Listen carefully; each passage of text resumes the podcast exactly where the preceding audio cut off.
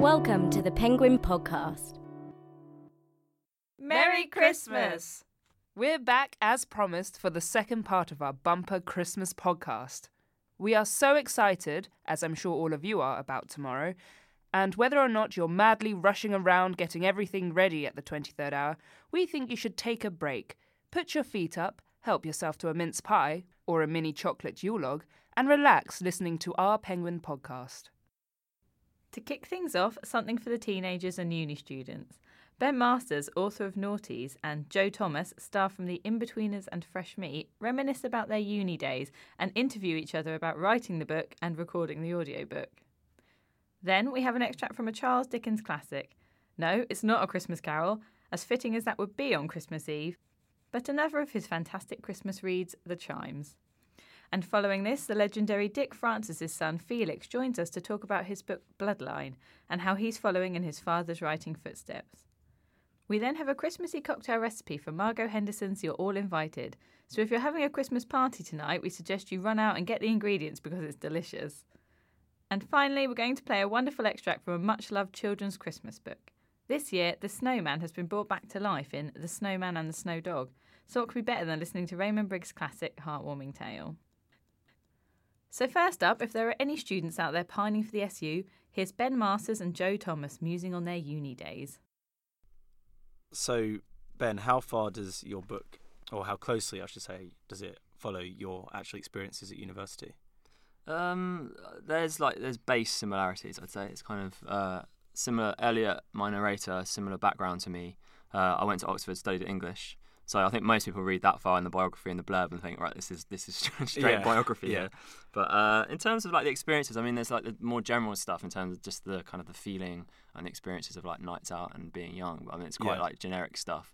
But in terms of like actual plot points, I'd say it's not very autobiographical at all, really. Ah, okay, right. That's quite interesting because um, there's some quite sort of big, resonant experiences that happen to to Elliot. But um, this is this is all figments of your. I'd say your- yeah. I'd say anything major probably didn't happen to me. Yeah, Like my yeah, so my yeah. university life was Well, pretty no, some of the stuff's quite it's quite heavy stuff as yeah, well. I haven't had any so dreams actually- about talking babies yet. Yeah, but, no, uh, yeah. but no, no, yeah. The the kind of the major stuff I'd say not so much because my uni life just wouldn't make a very interesting, Right. interesting novel. I don't think.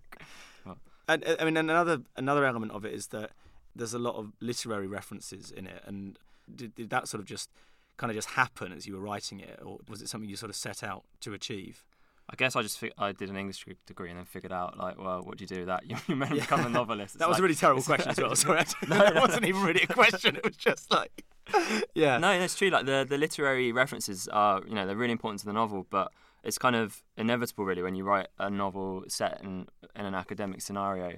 Uh, it's obviously a big part of Elliot's life, but it kind of it's the the challenge was finding a way of blending that in with the kind of the tight knit social life, the repetitive social life, and how far the stuff that you're actually learning and you're reading, which takes up like a big part of your day, how much does that actually filter into everyday life and, and the stuff you do with your friends. So I just try I try to come up with a voice that could incorporate all that stuff, but hopefully in comic ways rather than just kind of like showboating. yeah. But, uh, yeah. So I, I, I, there was loads of moments where I hopefully saw some kind of humour from his inappropriate use of kind of highbrow literature to to meet his needs. Oh, a- absolutely. I mean, I'd say like it's it, it's really comic because he's got all this stuff kind of going around in his head. It almost just makes him even more aware of how much shit he's in because he can describe it so yeah, so well, but Yeah, it doesn't yeah. really furnish him with any particular solutions. Oh, absolutely. the Like, time. It's kind of the, the sense that uh, he he might think that this knowledge heightens his perceptions, but actually, in, in most situations, it takes him even further away from the stuff he's actually describing. And Yes. usually, when he goes off on one uh, uh, on a literary kind of rampage, he, he's getting more and more away from. Uh, what's actually true about what's going on around him, and he tends to be misreading people at the same time as misreading uh, the stuff he's been reading, actually reading. yeah, that's fair. that's you've been, you've been very well spotting all the references, right? Yeah, going- mo- been going through most of them. Yeah, no, absolutely. Yeah, I'm, I've, I know every single one. Yeah, yeah, good. yeah. but no, I think I mean I, I think that that's a really nice element of the of the book. The the liveliness of, of, of student life isn't necessarily that you're doing a lot. In, in to a certain extent, your life is quite stationary. You're making the same journeys every day. You're spending, and also it's quite solitary. You're spending a lot Mhm. of time on your own, and I think it, it's really quite hard to describe what it is you're actually doing when you're a student. I mean, being a student myself, I was aware that it was a very sort of pressurized time in my life, but I couldn't quite explain why. So I mean, I think for me, one of the things I really liked about this was that it shows that you're enormously busy, but in a way that perhaps from the outside doesn't actually Yeah. doesn't sort of come across, or at least that was that was sort of what I what it reminded me of. Oh, thanks. from my Uh, that's good to hear. I mean, uh, definitely there was a sense of. I think that at that age you have this feeling that everything that you're doing is in some way exceptional and ultra important, Yeah. but really, as you're saying, they're quite it's quite a generic experience of, of university.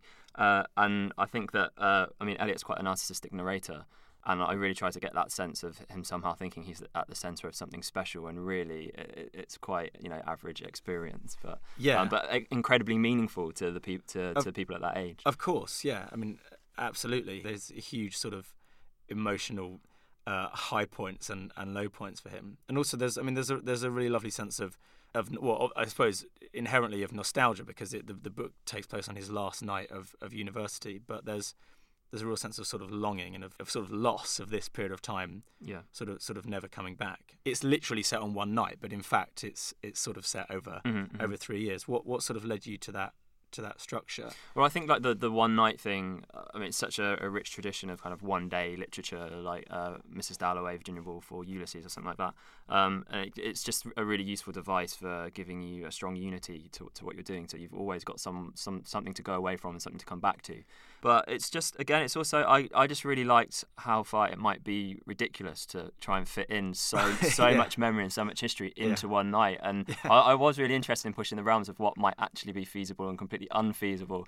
And I, I just think that uh, Elliot, he's the kind of character who, in the most inappropriate situations, will start thinking of something that just really doesn't have much Yeah. reference to what's going on in front of him. But again, that's his kind of narcissism. Yeah, no, it, and and it's interesting because I think actually it is it is completely believable because you sometimes find that you've gone on some sort of journey through your memory, but it's taken sort of five seconds. Yeah. But yeah, it's kind of spans three years of your life. Like Yeah, it's uh, absolutely. it's um I, I I think it's uh it's very believable. Who so which which authors do you uh this is quite a simple question, but wh- who who are your favourite writers?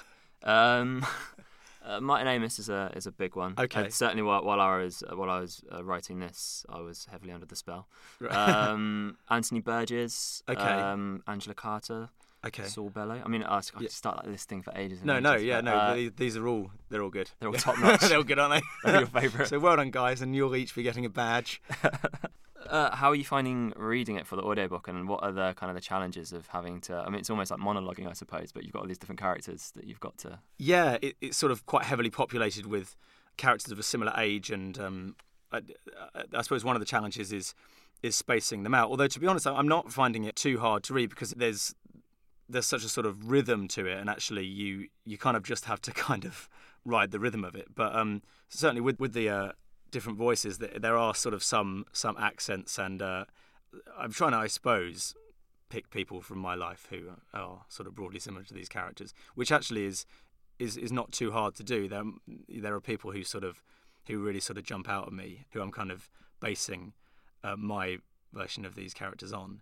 I mean, I suppose my my main emotion is just actually that I, I remember a lot of this myself. So actually, it's kind of a bit like going into unknown territory, but also it's really nice because I, I sort of I feel that I have a sense of recognition of these scenes, you know, of Yeah. that pub, that bar, that conversation, that room under that set of circumstances. Like it's uh, it's nice. So it, it's it's a nice mixture of sort of uncertainty, but but recognition at the same time. Do you plan on speaking in a more drunk fashion as you go? Yeah, I was. Yeah, we were saying that it might be quite nice if I played the naughtiest drinking game where I keep pace Yeah. with the characters who drink. I mean, I would be dead. Yeah, people have challenged me Yeah. to that. They're like, "Come on, Yeah, then, well, let's see, let's see how good you are. You wrote this novel." yeah. But the thing is, though, there's so many flashbacks that actually Elliot doesn't drink as much as I think readers think he does because No, most yeah. of the flashbacks he's getting Yeah, drunk as well. that's the thing. Yeah, it is quite a sort of boo- it's a sort of quite a booze-filled book, which actually is quite is quite accurate. I mean, I think you sort of go from school where getting drunk is this sort of special occasion to university where it seems to somehow become sort of your job, uh, which is uh, which is quite an interesting uh, an interesting job. Were you a heavy, have. heavy drinking student? Uh, I was. I, I don't know. I was. I suppose I was. A, I, I drank more regularly than I would have expected to. I think I often found that you were so sort of wound up by the time you'd finished the end of your day, sometimes the easiest thing to do was just to um, Crack open a cold crack one. open a cold one On and your then own, it doesn't in, on in your own, room. just on your own in your room. I mean, no, it's um, it's uh, it is um, definitely. I think you know students probably kind of use alcohol to kind of help them help them kind of get along, and I suppose that's just kind of so, so socially wide. So I mean, it's it's uh, it's kind of the beginning of your. Uh, the, the sort of the adult's relationship The with ruin of your I body. suppose. The The ruin of your body. of your yeah, body. yeah, Uh, absolutely, yeah. One thing I wanted to ask you. Yeah. Um, I mean, I wrote the novel in a kind of, com- in some ways, a conversational voice, but also there are moments, and this is again, this is part of kind of Elliot's lit crit background, where he gets carried away with the sound of his own voice, and it all gets a little bit, Yeah. uh, well, unrealistic to how you you would talk in day to day life. And I was just wondering how that differs to when you're playing like a character on TV, where obviously you're you're, you're just speaking natural vocabulary rather than what's Yeah. necessarily going on inside your head. Well, I mean, I think it, it's really it's a really nice change to be honest. You you often have not very much to play with when you're you know when you're an actor in a TV show. It, you're a very small cog in a machine, whereas with this, somewhat terrifyingly, I'm literally doing all of it. So that has its own set of challenges. But it's funny. It doesn't. It seems quite natural having what I what I suppose you'd call like a an inner monologue style vocabulary, but that that's kind of like my line. I don't know as an I guess an actor of this of this script. But um, to be honest, it's really really nice to sort of be in control of the whole of the whole narrative. Yeah. So now I'm just saying that what I like about this is that it's Just you on- you on your own in a dark yeah, room. So, so yeah, so that's yeah, that's where I'm happiest. Are you, are you going to do female voices for the female character? Yeah, and I mean, I am, I am doing female voices. I mean, sort of, I don't know whether I could do it on a sort of long-term basis, but um, it is um something that I think. Yeah, I mean, it, it seems quite natural to do the voices, to be honest. But um, I don't know. I think I, I hope that actually it's better that it's me doing a female voice than if like if than if we had like other actors kind of just coming in at the right time when it's the line for them and then coming back to me Yeah. saying said Lucy. I think it's a slightly different genre of like Yeah. of, of, of reading it like this. It's it's it's true to the novel as well, I think, because obviously in any first person narration, the characters only exist insofar as they come from that narrator. So, Yeah. I mean, all the characters are kind of garbled through Elliot's imagination, and there is always Yes. a question about how fa- how fairly he's representing them or being true to, to, to what they're really like. Absolutely. Well, I mean, particularly the, the, there's because there's sections that he's actually just remembering, or the character is remembering. So that's obviously in the mind. But then actually, the narrator himself, as you say, it is ultimately it's his voice. So Mhm. that's kind of my big get out clause. If if the accents aren't, It's my get out clause as well. Yeah, yeah. It's uh, it's really handy. And can I can I ask you what uh, what stuff you read for? What do I read? Yeah, I um, I at the moment am reading. God, what am I reading? I've actually I've got into Kingsley Amis quite a lot recently. Um, I say There's, there's a few references in here. Yeah, there are. Yeah, absolutely. Yeah, I've I, I, mean, I actually don't know Martin Amis um, quite so well, but I know Lucky Jim does get a mention in here, Yeah. which I which I really really like. And uh, what what else have I what else have I read? Um, I am reading a book at the moment by Russell Hoban, who uh, wrote a book called The Lion of Boaz-Jachin and Jachin-Boaz, which is quite Russell Hoban's quite a quite a particular. I was going to say, some of his yeah. books were quite hard to do the audiobook. Yeah, no, absolutely. Well, yeah, he's uh, he, yeah, he's written one called Riddley Walker, which is like all in this kind of like post-apocalyptic slang, which I don't really know how you do. And I'm actually, to be honest, I'm also reading um, I'm reading Pickwick Papers, which I, I don't know whether you've heard of Charles Dickens, but um, he's uh, I think He's he, right, he might be all right. Yeah, he's um, but no, to be honest, I am. He's got three books on the go. That's pretty impressive. yeah, no, yeah, It's not yeah. the best way to read. no, it's not. No, things I keep on stopping, and and to be honest, what's what's I think really sad is actually because of going to university has sort of ruined reading for me a little bit because once I'd covered enough of a book to kind of cover my own arse in a supervision, I wouldn't bother to finish it because actually my time would be better spent Drinking. drinking. exactly. Ending that work. Exactly. So that's why I now don't read at all because I realise that logically one's time is better spent drinking. That was Ben Masters and Joe Thomas talking about Noughties, which is out now.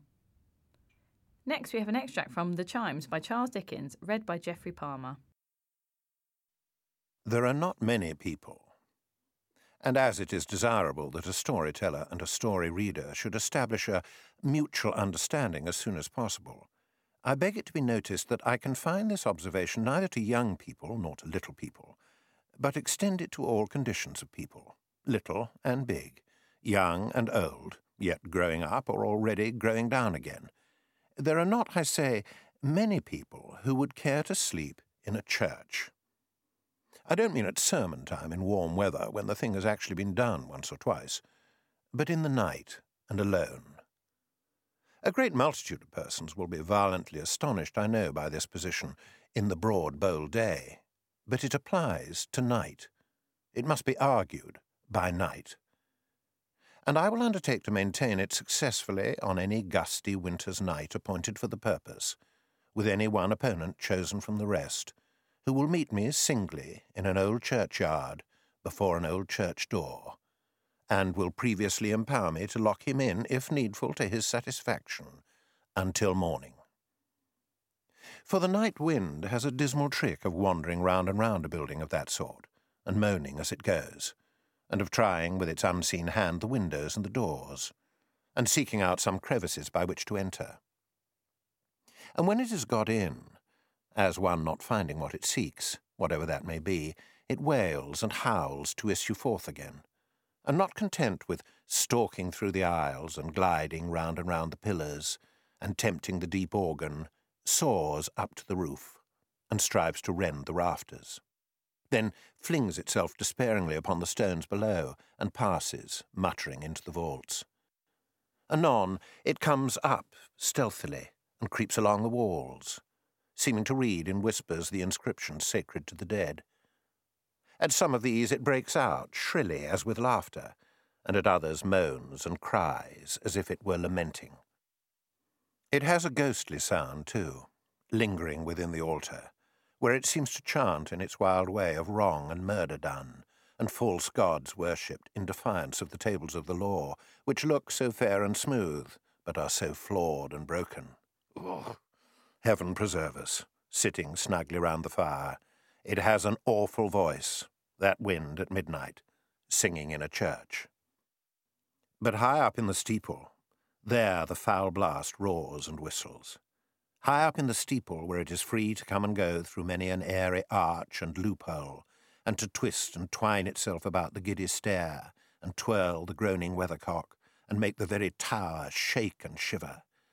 High up in the steeple where the belfry is, and iron rails are ragged with rust, and sheets of lead and copper, shrivelled by the changing weather, crackle and heave beneath the unaccustomed tread, and birds stuff shabby nests into corners of old oaken joists and beams, and dust grows old and grey, and speckled spiders, indolent and fat with long security, swing idly to and fro in the vibration of the bells, and never loose their hold upon their thread-spun castles in the air, or climb up, sailor like in quick alarm, or drop upon the ground and ply a score of nimble legs to save a life.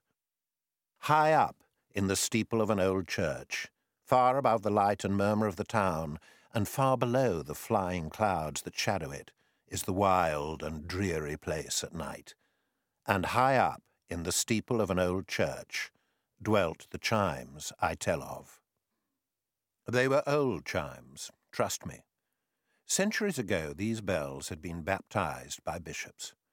So many centuries ago that the register of their baptism was lost long, long before the memory of man, and no one knew their names. They had had their godfathers and godmothers, these bells. For my own part, by the way, I would rather incur the responsibility of being godfather to a bell than a boy, and had had their silver mugs, no doubt, besides. But time had mowed down their sponsors and Henry VIII had melted down their mugs, and they now hung, nameless and mugless, in the church tower. Not speechless, though, far from it. They had clear, loud, lusty sounding voices, had these bells, and far and wide they might be heard upon the wind. Much too sturdy chimes were they to be dependent on the pleasure of the wind, moreover, for fighting gallantly against it when it took an adverse whim they would pour their cheerful notes into a listening ear right royally, and bent on being heard on stormy nights by some poor mother watching a sick child, or some lone wife whose husband was at sea, they had been sometimes known to beat a blustering nor'wester. Ay, all to fits, as Toby Veck said. For though they chose to call him Trotty Veck, his name was Toby, and nobody could make it anything else either, except Tobias, without a special Act of Parliament. He having been as lawfully christened in his day as the bells had been in theirs, though with not quite so much of solemnity or public rejoicing. For my part, I confess myself of Toby Veck's belief, for I am sure he had opportunities enough of forming a correct one. And whatever Toby Veck said, I say. And I take my stand by Toby Veck, although he did stand all day long, and weary work it was, just outside the church door. In fact, he was a ticket porter, Toby Veck, and waited there for jobs and a breezy, goose skinned, blue nosed, red eyed, stony toed, tooth chattering place it was to wait in in the winter time, as Toby Veck well knew. The wind came tearing round the corner, especially the east wind, as if it had sallied forth express from the confines of the earth to have a blow at Toby. And oftentimes it seemed to come upon him sooner than it had expected, for bouncing round the corner and passing Toby, it would suddenly wheel round again, as if it cried, Why, here he is! Incontinently, his little white apron would be caught up over his head like a naughty boy's garments, and his feeble little cane would be seen to wrestle and struggle unavailingly in his hand, and his legs would undergo tremendous agitation, and Toby himself, all aslant and facing now in this direction, now in that, would be so banged and buffeted and tousled and worried and hustled and lifted off his feet as to render it a state of things but one degree removed from a positive miracle that he wasn't carried up bodily into the air as a colony of frogs or snails or other portable creatures sometimes are, and rained down again to the great astonishment of the natives on some strange corner of the world where ticket porters are unknown. But windy weather, in spite of its using him so roughly, was, after all, a sort of holiday for Toby. That's the fact. He didn't seem to wait so long for a sixpence in the wind as at other times, for the having to fight with that boisterous element took off his attention and quite freshened him up when he was getting hungry and low spirited. A hard frost, too, or a fall of snow was an event. And it seemed to do him good, somehow or other. It would have been hard to say in what respect, though, Toby. So wind and frost and snow, and perhaps a good stiff storm of hail, were Toby Veck's red letter days. Wet weather was the worst. The cold, damp, clammy wet that wrapped him up like a moist greatcoat. The only kind of greatcoat Toby owned, or could have added to his comfort by dispensing with. Wet days when the rain came slowly, thickly, obstinately down, when the street's throat, like his own, was choked with mist, when smoking umbrellas passed and repassed, spinning round and round like so many teetotums as they knocked against each other on the crowded footway throwing off a little whirlpool of uncomfortable sprinklings. When gutters brawled and waterspouts were full and noisy. When the wet from the projecting stones and ledges of the church fell, drip, drip, drip, on Toby, making the wisp of straw on which he stood mere mud in no time. Those were the days that tried him.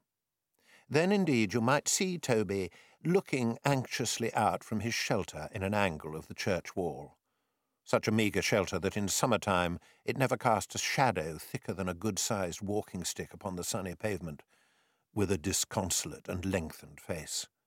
But coming out a minute afterwards to warm himself by exercise, and trotting up and down some dozen times, he would brighten even then and go back more brightly to his niche. That was an extract from Charles Dickens' The Chimes. Now, something for the dads. Felix Francis, son of Dick Francis, joins us to talk about collaborating with his father and keeping the Francis books going. Hello and welcome to the Penguin Podcast. Today we've got Felix Francis in, who's going to be telling us all about his latest book, Bloodline. So, Felix, first off, could you just give us a little introduction? Tell us a bit about it. Indeed, uh, Bloodline is um, is set, of course, in the world of horse racing, like all the Dick Francis books are. Not that you need to know anything about horse racing, my main character is a racecourse commentator, and the book starts with him commentating on a race at Lingfield Park in which his twin sister is riding. And uh, his twin sister Claire doesn't win the race when Mark thinks she should have done. And not only that, he feels she didn't win it on purpose. So they have a bit of a, an argument that night, and Claire drives off in a huff. And two and a half hours later, she jumps to her death from the balcony of a London hotel. And Mark is devastated by her death, overcome with grief and guilt that he had something to do with it and he drove her to it. And he sets out to find out why she killed herself, or indeed if she did kill herself. And um, blackmail and murder tag along for the ride. Wow. I mean, these are such strong themes that reoccur in, in the novels of Dick Francis, your father. Um, what what made you take up take up his writing? Well, it was almost by accident. My father and mother used to work together on the books, and they produced a book every year for the last 39 years of the uh, 20th century. So I grew up in a fiction factory, and I learnt, you might say, I learnt my craft from uh, reading my father's work, discussing it, especially with my mother, who was a great believer in the rhythm of sentence. And and uh, but my parents, when my father got to eighty, he retired, and my mother sadly died just a month after they'd made the decision to retire. And so that was the end of the books. And four years later, my father's literary agent came to see me and he said, Look, Felix, we've got a problem and that is that no one is reading these, these books anymore. 39 wonderful stories because they're not being stocked in the bookshops. And what we need is a new frontlist book a new a new hardcover to stimulate some interest in the back. And i said well you know, i'm afraid uh, you're not going to get one. Dad is now 84 and mum's no longer around to assist with the um, you know the sentences and the and the rhythm and so on and uh, the agent said, Well, I've got someone in mind who might write one, and it would be a Dick Francis novel by so and so. And I said, Well, before you ask anyone else, I would like to have a go. Now, I've never written a book before in my life, and I was an, a, a, physics teacher by training. So, to Andrew's, uh, my agent's eternal credit, he didn't roll his eyes and say, Don't be ridiculous. Why do you think a physics teacher can write? He just said, Well, you better go and write a couple of chapters. So I wrote a couple of chapters, sent them to him. He got quite excited. He said, I better write a bit more. And I wrote five chapters, and we went to the publishers, and the publishers got excited. So I went to my father, and uh, he got quite excited. And the upshot of it was that Under Orders came out as a Dick Francis novel the following September. And it was originally just to stimulate backlist interest and to get the bookshops to stock the backlist, but suddenly the, the new book took off. You know, it was number two in London and number three in New York. And there was talk of another book, even a two book contract.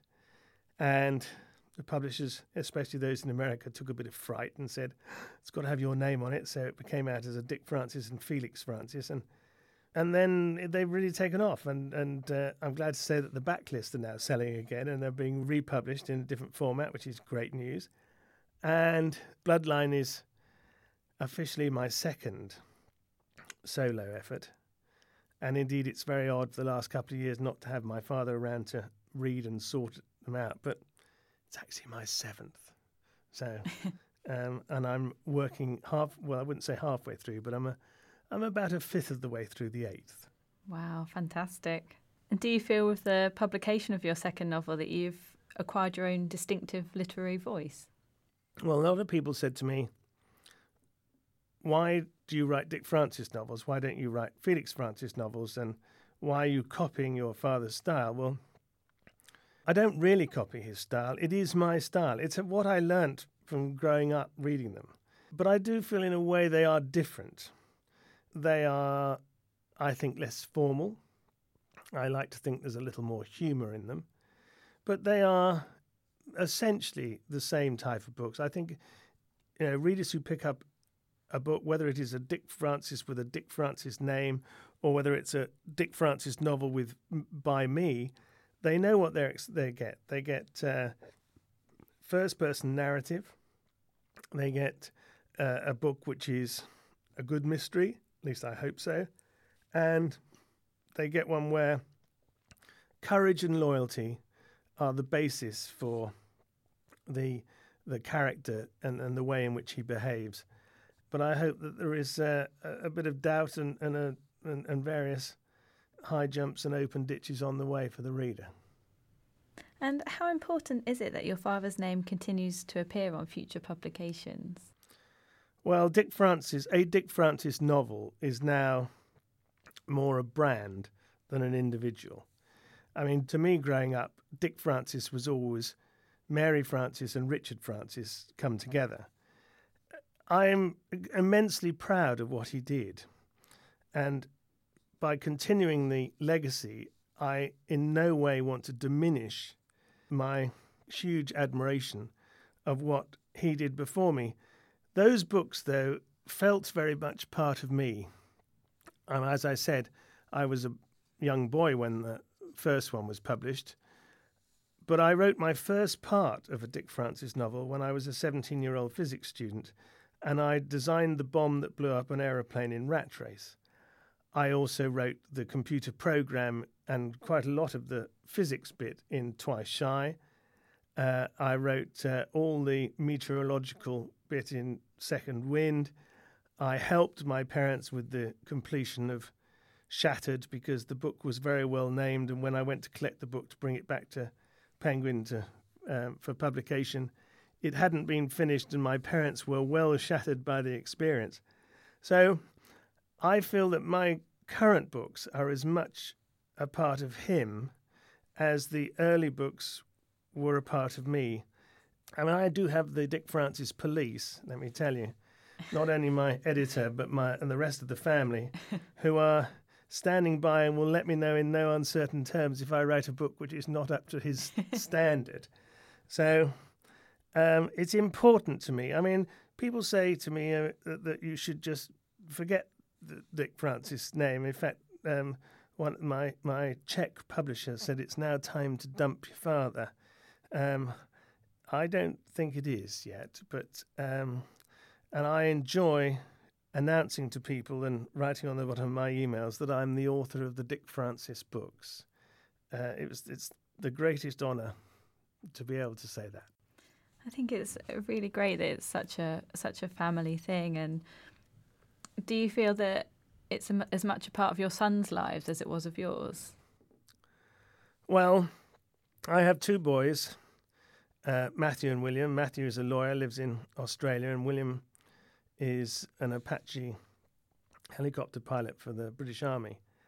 And I, I don't know what whether they feel they've got a, an enthusiasm for creative writing. They certainly read the books. Indeed, William read um, Bloodline in a single morning, which I was really, I mean, part of me thinks, oh, God, you know, it took me a year to research and write this book. And here's someone reading it in one day. And you think, this isn't fair. But on the other hand, of course, every author wants people to read it in one sitting. You know, books that are unputdownable are what we're all striving for. Whether either of the boys will move on to continue the legacy after my days, uh, I don't know. I'd love them to, but I feel so lucky that lightning struck twice you know, in two generations. And if it struck a third time, it, no one would be more pleased. yeah. And um, I know that you've mentioned previously that the strict regime and focus of writing a novel isn't isn't something that came naturally to you. Do you think that's changed as you're about to, you know, as you've just published your second complete novel? Well, I think that it's um, it's hard work and you and it is involves a lot of self-discipline. I mean, if you're a schoolmaster, your discipline is dictated to you by the school bell.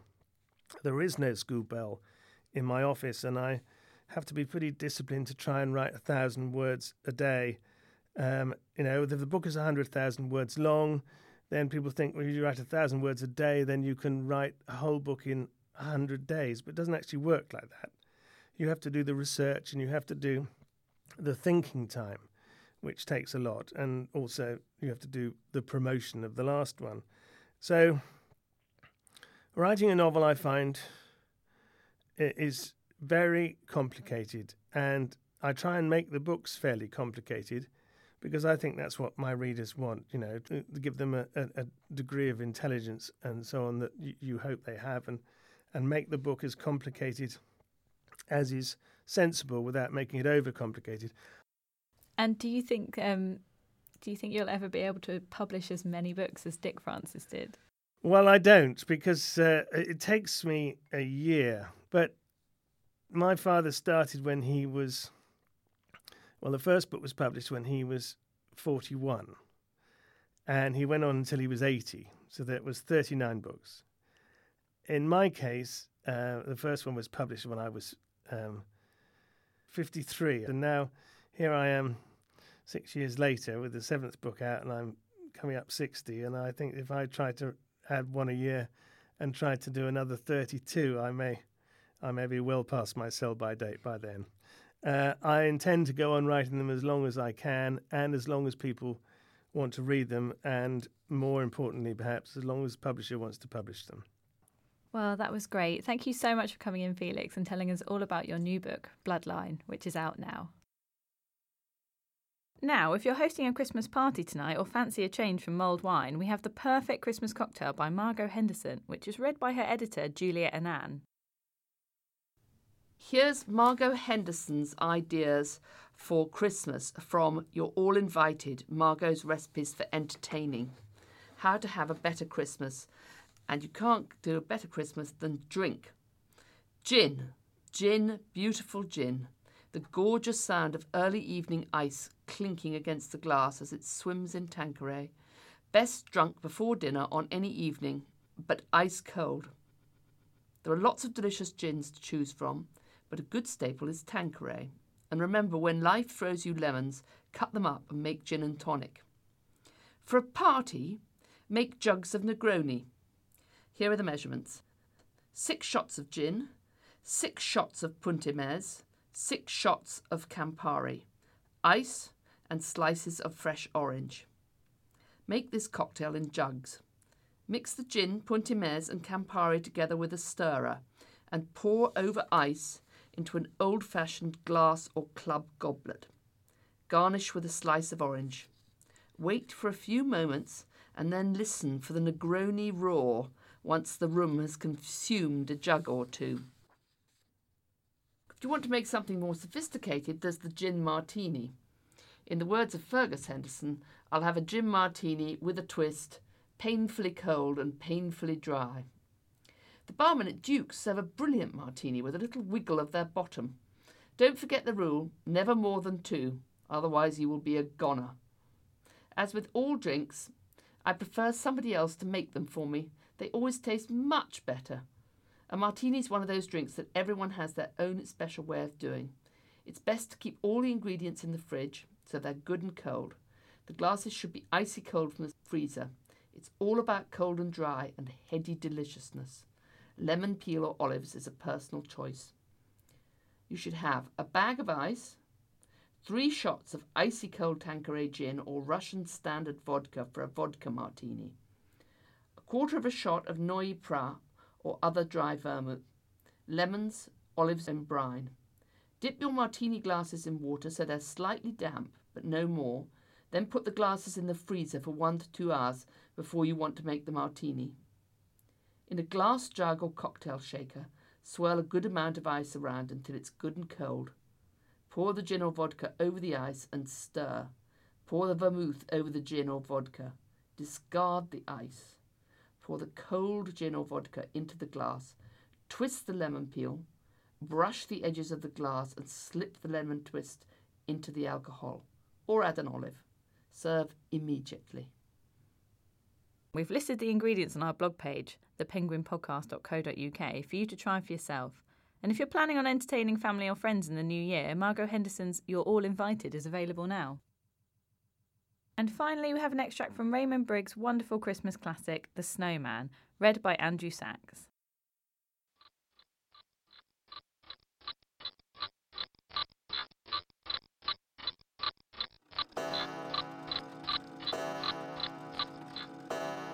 When the grandfather clock struck twelve, James suddenly woke up. He went to the window and looked out at his snowman. He looked very lonely. James put on his dressing gown and tiptoed down the stairs. James opened the front door without a sound. When he stared out into the moonlit garden, he could hardly believe his eyes. The snowman moved. He took off his hat politely and bowed. And then he started to walk towards the house. James shook his hand. Oh, would you like to come in? he asked. The snowman nodded. Truly magical. Thanks for that, Danny. And on a final note, we want to give you a heads up about how you can get your hands on some of our most popular ebooks at 70% off. All online retailers are running a price promotion now until the 14th of January on our bestsellers including Dickens A Life by Claire Tomalin, David Walliams's Camp David, The Mystery of Mercy Close by Marian Keyes, and Neil Young's autobiography Waging Heavy Peace. So it might be the perfect last minute gift for you to give to one of your loved ones. And that's it from the Penguin podcast for this year. We hope you enjoyed it. We'll be back in 2013 with more author interviews, recordings, and extracts for you to enjoy. If you'd like to find out more about the authors and books featured in this episode, please visit the website at penguinpodcast.co.uk. And if you have any comments or suggestions, we'd really like to hear them. You can email us at podcast at uk.penguingroup.com, or if you'd rather tweet us, we're at Penguin Podcast. Have a very Merry Christmas and a Happy New Year. You've been listening to the Penguin Podcast.